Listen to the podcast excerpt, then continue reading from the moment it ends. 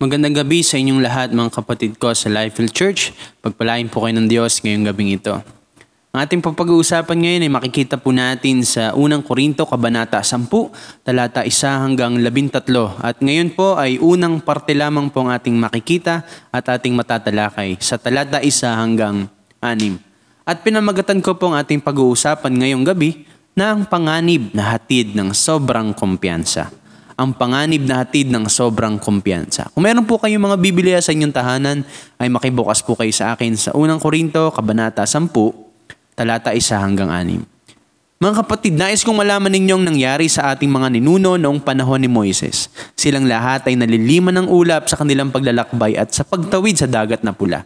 Sa gayon, nabautismuhan silang lahat sa ulap at sa dagat bilang mga tagasunod ni Moises. Kumain silang lahat ng iisang pagkaing espiritual. Uminom din ng iisang inuming espiritual sapagkat uminom sila sa batong espiritual na sumubaybay sa kanila at ang batong iyon ay si Kristo. Gayunman, hindi kinalugdan ng Diyos ang marami sa kanila kahit nagkalat ang kanilang mga bangkay sa ilang. Ang lahat ng mga nangyaring iyon ay babala sa atin upang wag tayong maghangad ng masasamang bagay gaya ng ginawa nila. Dakilang Diyos, napakayaman po at napakabuti ng iyong salita. Pagpalain mo nga po ang aking mga kapatid ngayong gabing ito. Samahan mo po kami sa aming pakikinig, tanging ang karunungan at ang katalinuhan mula po sa iyo, ang aming pong hiniling sa aming pag-aaral. Salamat po amin Diyos sa pangalan mo Jesus. Amen. Mga kapatid, kung ating pong mababanag, bakit kaya ganito ang pamagat ng ating pag-uusapan? Kasi sa atin pong, kasi atin po ngayong makikita ngayong gabing ito sa unang parte ng pag-aaral sa unang Korinto, ang buhay ng nasyon ng Diyos, ang Israel, sa kanilang paglalakbay sa ilang sa loob ng apat na pung taon na kung paano nila ginamit ang kanilang karapatan, kalayaan at kung paano nila ito nalapastangan at naghatid sa kanila upang hindi nila marating ang lupang pangako.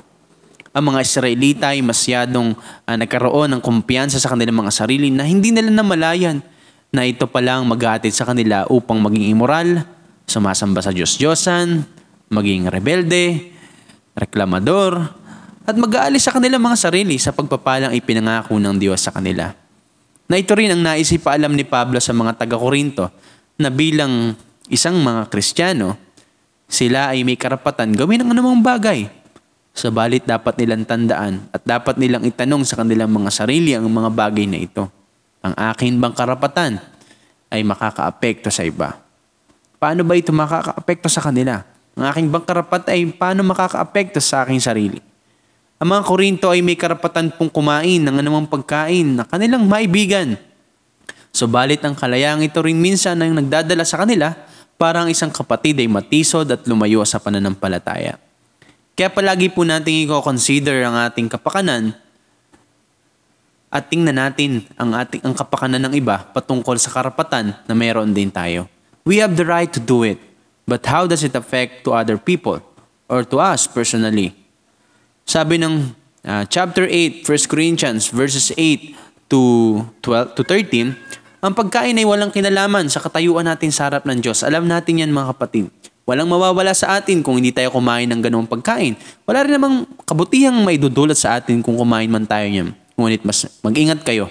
Baka ang paggamit ninyo ng kalayaan kumain ng anumang pagkain ay maging sanhi ng pagkakasala ng mahina sa kanyang paniniwala.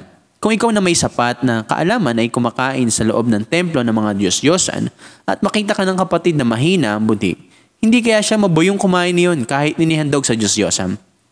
Dahil sa inaakala mong kaalaman ay napapahamak ang iyong mahinang kapatid na tinubos din ng kamatayan ni Kristo. Sa ganong paraan, nagkakasala kayo sa inyong mga kapatid, kaya't nagkakasala kayo kay Kristo dahil sinugatan ninyo ang kanilang budhi. Kaya nga, kung dahil sa pagkain ay tinutulak ko sa pagkakasala ng aking kapatid, hindi na ako kakain ng karne upang hindi siya magkasala. Ito ay isa sa mga problema ng mga Korinto. Ang masyado silang kumpiyansang gamitin ang karapatan kumain ng kahit anong bagay nang hindi man lang iniisip ang kapakanan ng ibang mahihina sa pananampalataya. Kaya mismo rito rin si Pablo sa chapter 9, kung inyo pong natatandaan, sinabi niya na maaari siyang makatanggap ng kahit anong material na bagay at material na suporta sa mga pinaglilingkuran niya. Lalo na dito sa Korinto. Pero hindi niya ginamit ang karapatang iyon para walang masabi ang sinuman sa magandang balita ni Kristo. Chapter 9 verses 11 to 12, Nagasig kami sa inyo ng pagpapalang espiritual. Malaking bagay ba naman kung umani kami ng mga material na pakinabang mula sa inyo? Kung iba'y may ganitong karapatan, lalo na kami. Ngunit hindi namin ginamit ang karapatang ito. Tinis namin ang lahat upang hindi kami maging hadlang sa magandang balita tungkol kay Kristo. Maaari niyang gawin at ipilit ang kanyang karapatan. Subalit paano ito makakaapekto sa iba? Paano ito makakaapekto sa kanyang sarili? Kaya upang hindi siya mahulog sa pagkakasala at hindi ito maging hadlang sa magandang balita ni Kristo, ang kanyang karapatan na ito, ginawa niya po sa chapter 9 verses 27, yung ating pong tinalakay nung makaraang linggo, mga nakaraang linggo, subalit sa pinahirapan ko ang aking katawan at sinusupil ito, upang sa gayo hindi ko maalis sa paligsahan. Hindi ako maalis sa paligsahan pagkatapos kong mangaral sa iba. Many people in Christian service who have been disqualified are still serving in the church or still serving the Lord. In serve, serving Jesus Christ and using their liberty and abusing their liberty, they render themselves useless and disqualified. Kaya mga kapatid, wag natin pong abusuhin at gamitin sa mali ang karapatan na meron tayo. Kapag ito po'y ating inabuso, maaari tayong mahulog sa tukso at magkasala sa Diyos at magkasala rin sa ibang tao. Lagi mong isipin, may karapatan kang gawin ang lahat ng bagay, pero itanim mo pa rin lagi sa isipan mo kung anong magiging epekto nito sa iba at magiging epekto nito sa iyong sarili. When a Christian gets to the place where he's so confident of his maturity and so confident of his strength that he thinks he can handle anything, he's really in a very precarious position.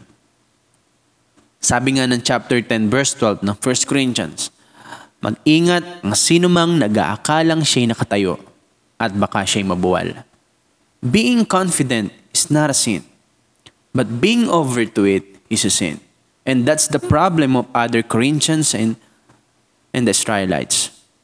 Sabi ng Kawikaan, labing anim, talata labing walo, ang kapalalo ay humahantong sa pagkawasak at ang pagmamataas ay sa isipan, na isipan ay ibabagsak.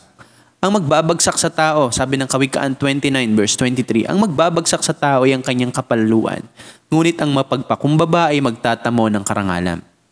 Now the Bible warns, and God wants to show us something of what the Bible says about overconfidence. As Christians, you can be mature. I can be mature and strong. But at the same time, I have to be careful what I do with my liberty. Because I too can be tempted and fall into sin and such sin as could, as could disqualify me from service, and, as, and you as well. God says in His Word, He humbles the proud over and over and over again. Napakarami mga bagay na sinasabi uh, ng Diyos patungkol sa mga bagay na yan. Kaya ano bang naging epekto? Ano ba nagagawa ng kapag ang isang tao masyadong kumpiyansa sa kanyang sarili o yung overconfident? Kung inyo pong nabasa na sa inyong mga Biblia, yung nakasulat sa Esther chapter 6 verse uh, ah, 7, hindi ko na po ito uh, babasahin lahat at hindi ko na po ito papahabain. Naalala niyo si Haman na naggawa ng, uh, ng bitayan para sa kay uh, Mordecai. So, dito sa pagiging mapusok at gahaman ni Haman, siya po ang nabitay sa kanya uh, ginawang bitayan mismo. Na ito po ay nangyari sa Esther chapters 6 to chapter 7. Na minsan, yung pagiging overconfident o yung masyadong kumpiyansa sa sarili at ang pagmamayabang, ito yung nagdahandog, nagdadala sa isang tao sa isang malaking panganib. Maging doon sa Daniel chapter 4 verses 19 uh, to 37. Daniel chapter 4 uh, verses 19 to to 37. Kung inyo pong uh, makikita po yan sa inyong Biblia, sabi ng verse uh, 20, uh, meron daw pangitain si Nebuchadnezzar dito at paniliwanag po ito ni, ni Daniel. Sabi, lumaking punong kahoy na nakita po ninyo sa panaginip, tumaas hanggang sa langit, kitang-kita ng buong digdig. May makapal na dahon at maraming bungang makakain ng lahat, sinisilungan ng mga hayop, pinamumugaran ng mga ibon, ay kayo po yun, uh, Hari Nebuchadnezzar. Kayo ang lumakas at lumaking puno na abot sa langit ang nasasakop ay hanggang sa magkabilang panig ng daigdig. Ang bantay na inyong nakita ay ang anghel mula sa langit. Sinabi niyang ibubuwal ang punong kahoy. Uh, sisirain ngunit iiwan ng tuod nito at lalagyan ng tanikal ng bakal at tanso. Sinabi pa niyang ito'y pababayaang mabasa ng amog at makakasama siya ng mga hayop sa parang at paparusahan sa loob ng pitong taon. Ito po ang kahulugan, mahal na hari. Iyon ang hatol sa inyo ng kataas-taasan Diyos. Itataboy kayo sa parang at doon kayo maninirahang kasama ng mga hayop, kakain kayo ng damo tulad ng baka. Sa kaparangan, kayo maninirahan ng pitong taon, parurusahan hanggang sa kilalanin ninyo ang kaharian ng tao ay nasa ilalim ng kapangyarihan ng kataas-taasan Diyos. At maibibigay niya ang karang ito sa sino mang kanyang naisim. Ganito naman ang kahulugan ng tuod sa naiwan sa lupa. Maghahari kayong muli sa sandaling kilalanin ninyo ang lahat ng tao ay nasa ilalim ng kapangyarihan ng Diyos. Kaya mahal na hari, dinggin po ninyo itong ipapayo ko. Tigilan na ninyo ang inyong kasamaan at magbakabuti kayo. Huwag po kayong maging malupit sa mahirap na mamamayan upang manatiling payapa ang inyong buhay. Kaya lahat ng mga bagay na ito ay naganap sa buhay ni Haring Nebuchadnezzar.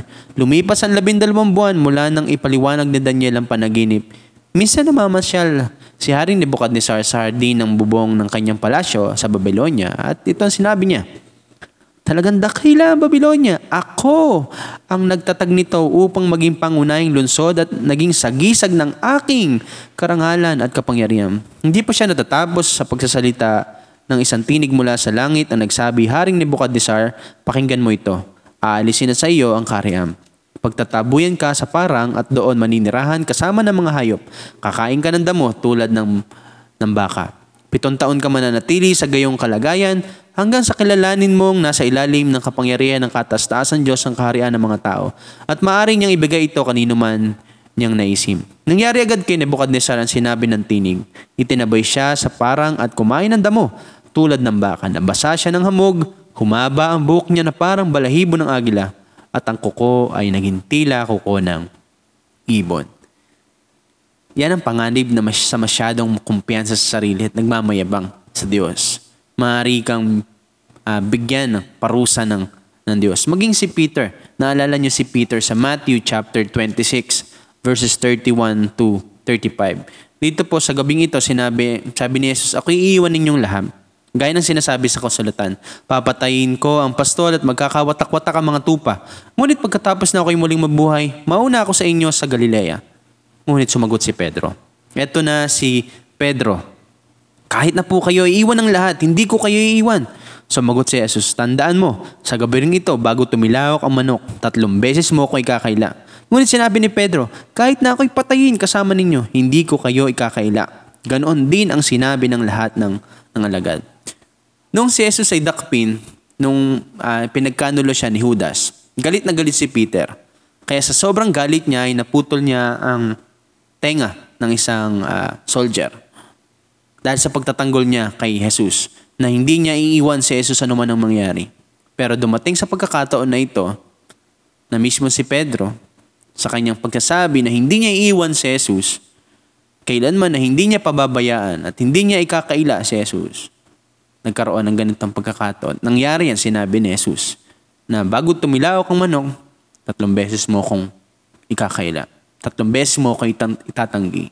At sa pagkakataon na ito, si Pedro na nagsasabi at mataas ang kumpiyansa sa kanyang sarili na hindi niya itatatuwa o hindi niya ikakaila si Jesus, ito nagdala sa kanya sa isang malaking kalungkutan, panganib, dahil sa kanyang masyadong kumpiyansa sa sarili at pagmamayabang. Nakita niyo mga kapatid, ang Biblia ay nagbibigay po ng napakarami mga babala sa mga taong masyadong nagiging mayabang, uh, nagiging mataas ang kumpiyansa sa, sa kanyang sarili. When you think you stand, you are the closest to falling that you will ever be. Ang mga Korinto po, gaya dito, mayabang sila, matataas ang kumpiyansa sa sarili, panatag na silang lahat ay matatag na sa pananampalataya, na nag-isip na ang lahat ng bagay maaari na, na na nilang gawin, kahit ano na hindi iniisip ang maaring mangyari sa sarili at sa ibang tao. Kumakain sila ng mga pagkain handog sa Diyos-Diyosan, dumadalo sila sa mga piyesta na Diyos-Diyosan, at marami pang iba na hindi man lang nila inisip ang kapakanan ng iba at ang kanilang mga kasama. They didn't care about offending others and they felt they could handle it by themselves.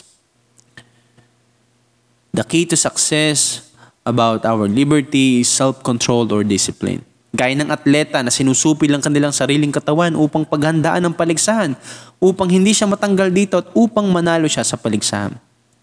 Kaya ngayong gabi makita po natin mga kapatid kung paano ang pagpapala ng Diyos, ang napakagandang plano ng Diyos sa Israel ay naudlot at nawalang parang bula sa pamagitan ng kanilang pagiging matigas ang ulo, mayabang, mapagmataas, mataas ang kumpiyansa sa kanyang sarili at dahil dito silang lahat ay namatay at hindi nakarating sa lupang pangako. Makita natin kung paano ang katigasan at pagsaway sa Diyos ay nakapagpigil ng kanyang plano sa buhay ng mga Israelita. The Israelites are all disqualified to enter the promised land. They were all disqualified to the service. Hindi po ibig sabihin na hindi sila naligtas. Ang usapin po dito ay hindi kaligtasan. Ang usapin po dito ay ang paglilingkod. Silang lahat ay disqualified sa paglilingkod. Natanggal sila sa paligsahan ng pagtakbo. Hindi nila sinupil ang kanilang mga sariling katawan. Hindi sila sumunod sa panuntunan ng paligsahan. Hindi sila nakinig. Nagkanya-kanya silang lahat. Naging marunong sila sa kanilang mga pag-aakalang tama sila. Nagmayabang sila sa harapan ng Diyos. Sabi ng verse 1, Mga kapatid, nais kong malaman ninyo ang nangyari sa ating mga nuno noong panahon ni Moises. Silang lahat ay naliliman ng ulap sa kanilang paglalakbay at pagtawid sa dagat na pula. Sinasabi ni Pablo sa kanila, Nais kong malaman ninyo mga bagay na nangyari noon. Nais kong alalahanin ninyo ito Huwag na huwag magwawaglit sa inyo ang mga bagay na nangyari noong nakaraan. Ano ba yun? Ang mga ninuno natin ay naliliman ng ulap sa kanilang paglalakbay at maging sa kanilang pagtawid sa dagat na pula. Natatandaan nyo ba? Ng Israelita ay apat na daon taon na naalipin sa Ehipto. Hindi nila pag-aari ang kanilang mga sarili. Sila ay pagmamayari ng ibang tao at ibang lahi. Sila ay mga alipin at katulong sa lugar na yon. Walang paraan para sila ay maging saksi sa mundong, mundo noon dahil sa apat na daan taon na pagkakabilanggo nila sa kamay ng Ehipto. Pero napakabuti ng Diyos sa kanila. Sinabi ng Diyos, ito na ang tamang pagkakataon upang aking bayan ay tawagin upang maging saksi sa sanlibutan. At ito na ang oras para sila ay palayain ko sa kamay ng mga umaalipin sa kanila. At ginawa nga yun ng Diyos.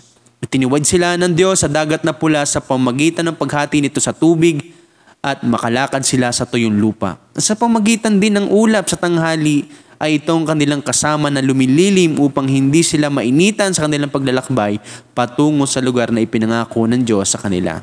The cloud and the sea symbolize Israel's freedom from bondage to Egypt. Pero hindi yun masyadong napansin ng Israel. Marami sa kanila ay naligtas na noong panahon, nandoon sila sa Ehipto. May ilan naman naligtas nung sila ay pinalaya na ng Diyos at nandoon na sila sa ilang. Hindi sila naligtas sa pamagitan ng pagtawid sa dagat na pula. Ang pag-alis po nila, ang paglaya nila sa Ehipto, yung Exodus na tinatawag ay isang patotoo na sila ay pinalaya na sa pagkakaalipin sa Ehipto. They are saved because they believe in God. Iyon ang bagay na nagligtas sa, sa kanila. All we have here are people, some of whom believe and some of whom did not when they were in Egypt. Some of whom believe in the desert, some of whom did not. But all of them became disqualified for service because whether they are really saved or not, they are unfaithful in the service and they fell in into sin. Naging matigas ang ulo ng mga Israelita. May naligtas, may hindi, pero pagdating sa qualification sa paglilingkod, sila ay mga disqualified. Hindi sila sumunod sa patakaran, hindi sila sumunod sa Diyos, naging matigas ang ulo nila, naging mayabang sila, nagkaroon sila ng kumpiyansa sa kanilang mga sarili, masyado nilang pinagkatiwala ng kanilang nais, at sila nagkasala sa Diyos. Kaya nga sa verse 2 sabi, sa gayon na bautismon silang lahat sa ulap at sa dagat bilang mga tagasunod ni Moses. Sabi ng iba, paano sila na bautismoan sa tubig ay naglakad nga sila sa tuyong lupa. Ano bang ibig sabihin dito ng bagay na na ito? So, yung baptism, alam naman natin, uh, baptism signifies to the Christian mind and identification.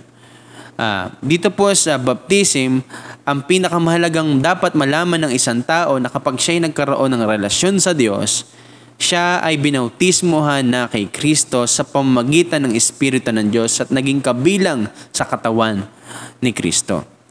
And that means to be in union with Christ or identified with Christ. We have been buried with Him by baptism. When you believe in God, when you believe in Jesus Christ, you are baptized into Christ. You died with Him, you rose with Him, you live with Him, and His life lives through you. So ang ibig sabihin po ng baptism, baptism simply means identification. It is about union with Christ. When you are saved, you were identified with Christ. Kapag ikaw ay nagkaroon ng kaligtasan, ikaw ay kilala, ikaw ay binigyan ng karapatan maging anak ng Diyos. Baptism is the symbol of that union. Identification with Christ. At sa atin, sa panahon natin, ginagawa po natin ito sa church na tayo ay nagkakaroon ng water baptism. Ito yung proclamation na ikaw talaga ay public uh, demonstration ang iyong buhay binigay mo na kay Kristo at ikaw ay nakipag-isa kay Kristo sa pamagitan ng pananampalataya. Sa pagkakataon naman na ito sa mga Israelita, sila ay kinilala ng Diyos na bautismohan sa pamagitan ng ulap at dagat bilang mga tagasunod ni Moises. They are corporate community sa oras na sila ay magkakasama, sila ay kilala at kinikilala ng Diyos dahil kay Moses. Sila ay kilala dahil sila ay sumusunod sa pangunguna ni Moses. Like Christian, accept Christ as the head of the church. So, kagan ganun din po ang nangyari sa mga Israelitan. They accept Moses as their leader and they were identified through Moses. They were identified as a nation, they were identified as community, they were identified as a fellowship, in the headship of Moses. Kaya yung, yung bagay na nangyari dito. Verse 3, sabi din, kumain sila ng lahat ng silang lahat ng isang pagkaing espiritual. Spiritual food is food that is coming from the Spirit of God. Noong sila ay nasa ilang, sino ang nagbibigay ng pagkain sa kanila? si Yahweh. Sa pamagitan ng Espiritu ng Diyos, ang Diyos ay nagkakaloob sa kanila. Sila ay nasusustentohan, nabibigyan ng mga, mga kailangan nila sa pagkain, sa pamagitan ng pagbibigay ng Diyos ng tinatawag na mana.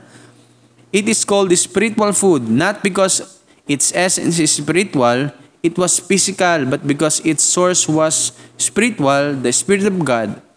So they were all sustained. They were all given food and nourishment. And also, we are Christians are sustained by God. Sabi ng salita ng Diyos, My God shall supply all our needs. We are supplied by Him in all things. Sabi din ng verse 4, uminom din sila ng iisang inuming espiritual sapagkat uminom sila sa batong espiritual na sumubaybay sa kanila at ang batong iyon ay si Kristo. Ito naman ang tubig na nagmula rin sa Espiritu ng Diyos. Minsan may bukal, minsan naman may sapa, minsan naman ay galing sa bato. Naalala nyo yung ganoong pagkakataon na pinukpok ni Moses ang isang bato. Sinabi ni, ni, ni Yahweh na gawin mo din yung ginawa mo dun sa yung tungkod na ginamit mo sa ilog nilo ay ipukpok mo din niya sa bato upang magkaroon ng tubig at mainom ng mga tao. At ang bato na yon ay si Kristo na patuloy na nagkakaloob sa kanila ng kanilang mga kailangan at si Jesus din ang patuloy ang bato na yon na sumusubaybay sa kanilang uh, paglalakbay. Verse 5. Gayunman, hindi kinalugdan ng Diyos ang marami sa kanila, kahit nagkalat ang kanilang mga bangkay sa ilang. Nakita ninyo na halos lahat ng bagay binigay na ng Diyos sa kanila. Lahat ng kailangan nila, pagkain, tubig, kalayaan, araw-araw na probisyon ng Diyos sa kanila, yung paggaba, yung proteksyon ng Diyos sa kanila sa pagbibigay ng ulab at maging si Kristo na kasama nila ay kanilang binaliwala. Hindi nila na-appreciate ang ginawa ng Diyos sa buhay nila. Anong sagot ng Diyos sa kanila? Hindi sila kinulugdan ng Diyos kaya't nagkalat ang kanilang mga bangkay sa ilang. Gaano kaya karami ang namatay sa ilang? Alam niyo ba kung ilan? Lamang nakapasok sa lupang pangako? Dalawa lamang si Joshua at si Caleb. Si Moses, si Aaron at ilang mga Israelita, hindi sila nakasama sa pagpasok sa lupang pangako. Hindi sila nakarating doon sa lupang pangako. Kahit na napakaraming magandang bagay na ginawa ang Diyos sa buhay ng Israel, sila ay naging reklamador, naging matigas ang ulo kay Yahweh, kaya silang lahat ay namatay at tanging si Josue at si Caleb lamang ang nakarating sa lupang pangako. Nagreklamo sila sa mga pagkain, sa inumin, kaya ang ginawa ng Diyos.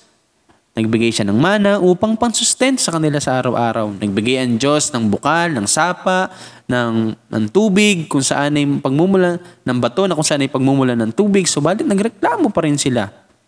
Pinadalan sila ng Diyos ng ahas bilang parusa sa kanila at sino man tumingin sa tungkod ni Moses ay siya siyang maliligtas. Hindi pa rin sila tumigil sa pagreklamo sa Diyos. Napakarami nilang reklamo sa Diyos. Ayaw na namin ng mana. Sawan-sawa na kami dyan sa mana. Walang kwentang pagkain yan. Gusto namin karne. Mas mabuting umuwi na lang kami at bumalik na lang kami sa Ehipto kahit na kami pinaprosahan doon, inaalipin. At doon, masarap ang aming pagkain. Kesa naman dito, iniligtas nga kami ni Yahweh. Pero puro naman mana at walang kwentang pagkain ang binibigay niya sa amin. Puro sila reklamo. Dahil sa kanilang pagiging mayabang, mapagmataas, reklamo at kumpiyansa sa sarili, naalis sila sa pangako ng Diyos para sa kanila. Hindi nila natunto ng lupang pangako para sa kanila. Mas iniisip nila kanilang mga sariling kagustuhan at nais nila at sa halip na magtiwala sila sa Diyos. Anong rason bakit sinabi ito ni Pablo sa mga taga-Korinto at maging sa atin? Verse 6, ang lahat ng nangyaring iyon ay babala sa atin upang huwag tayong maghangad ng masasamang bagay gaya ng ginawa nila. Ang mga Israelit, may Israelitang kasama ni Moses noon ay halos nasa 600,000. Sabi po yan sa bilang kabanata 11. Anim na daang libong katao at dahil sila ay nagre-reklamong walang karne, Nangako si Yahweh na magbibigay siya ng karne. At pinangako niya kay Moses na ang karning ito ay bibigay niya hindi lamang isang araw, hindi lamang dalawang araw, hindi lamang tatlong araw, hindi rin isang linggo, kundi isang buwan na supply ng karne. Sinabi ni Moises, kahit ano ata, Yahweh, kahit ano ata po Diyos na hayop sa lupa at mga hayop sa dagat ay hindi sasapat para sa ganitong karaming tao. Sumugot si Yahweh, Moises, mayroon ba akong hindi kayang gawin? Ngayon di ipapakita ko sa iyo kung totoo o hindi ang aking sinasabi. Kaya nga pagdating sa verse 31 ng bilang 11, si Yahweh nagpadala ng hanging may tangay na laksalaksang pugo mula sa kabila ng dagat ang mga ito'y nagliliparan sa paligid ng kampo. Isang metro lang ang taas ng kanilang lipad mula sa lupa at ang lawak ay isang araw na lalakarin sa kabila-kabilang kabi-kabilang kampo. Lumabas ng kampong mga Israelita at nang huli ng pugo hanggang sa kinabukasan. Ang pinakakaunting nahuli ng isang tao ay aabot sa sampung malalaking sisidlan. Ang mga ito ibinilad nila sa paligid ng kampo. Ngunit bago pa lamang nila ito kinakagat, ibinuhos na agad ni Yahweh ang kanyang galit sa mga Israelita. At siya'y nagpadala ng isang kakilakilabot na salot. Ang lugar na iyon ay tinawag na Kibrot Hataba sapagkat doon nalibing ang mga taong naging hayok sa karne. Mula roon, nagpatubuloy sila ng paglalakbay hanggang sa Hazerot. Ito yung nangyari sa mga taong may kumpiyansa sa sarili, nagmamatigas, reklamo ng reklamo sa Diyos at puro na lang uh, Sakit sa ulo ang nais sa Diyos. Inabuso nila ang kanilang karapatan. At ngayon, itong ginawa ng Diyos sa kanila. The abuse of liberty leads to a disqualification for ministry and also can lead to death. What is this saying to us? Beware of overconfidence. Tandaan mo, may panganib kapag tayo ay sobrang mataas ang kumpiyansa sa ating mga sarili. Mag-ingat tayo. Hindi masamang maging confident sa lahat ng bagay. Pero, yung maging over sa lahat ng bagay na yan. Lahat ng bagay na, na over, lahat ng bagay na uh, sobra ay nakakasama. At yan ay kasalanan sa, sa Diyos. Kaya dito sa unang parte pa lamang makita natin. Sa susunod po ng mga linggo, ay may kita natin, ano ba yung mga ginawa nila? Ano ba yung mga nangyari sa Israelita? Bakit ganito ang ginawa ng, ng Diyos sa kanila? Kaya sana po stay tuned sa pag-aaral ng salita ng Korinto. Maaari po kayong mag-advance reading or advance study para sa susunod po ay makarelate po kayo sa ating pinag-uusapan. Ngayon, Dakilang Diyos, salamat po sa oras na ito. Pagpalain mo nga po ang, ang Lifefield Church, pagpalain mo po ang lahat ng mga nakinig ngayong gabing ito. Napakabuti mo po. Patawad, Panginoon, sa mga pagkakataon na kami po ay nagiging matigas, nagiging mayabang, nagiging matigas ang ulo, at masyadong nakapokus ang pagtitiwala sa sarili namin. Panginoon, bigyan mo po kami ng pagkakataon na, palaging sumunod po sa inyo upang hindi po kami maalis sa paglilingkod at hindi po kami madisqualify sa mga bagay po na ito. Salamat po Panginoon sa lahat ng kabutihan mo po sa amin. Ingatan at pagpalain mo po ang aking mga kapatid.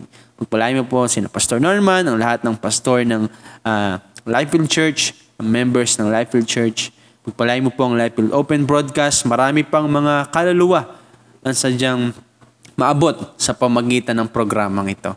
Salamat po amin pag amin Diyos sa lahat ng biyaya at pagpapala sa amin. We worship you and we honor you. In Christ's name we pray. Everybody say, Amen and Amen. Magandang gabi po at kamusta po sa inyong lahat. Salamat po.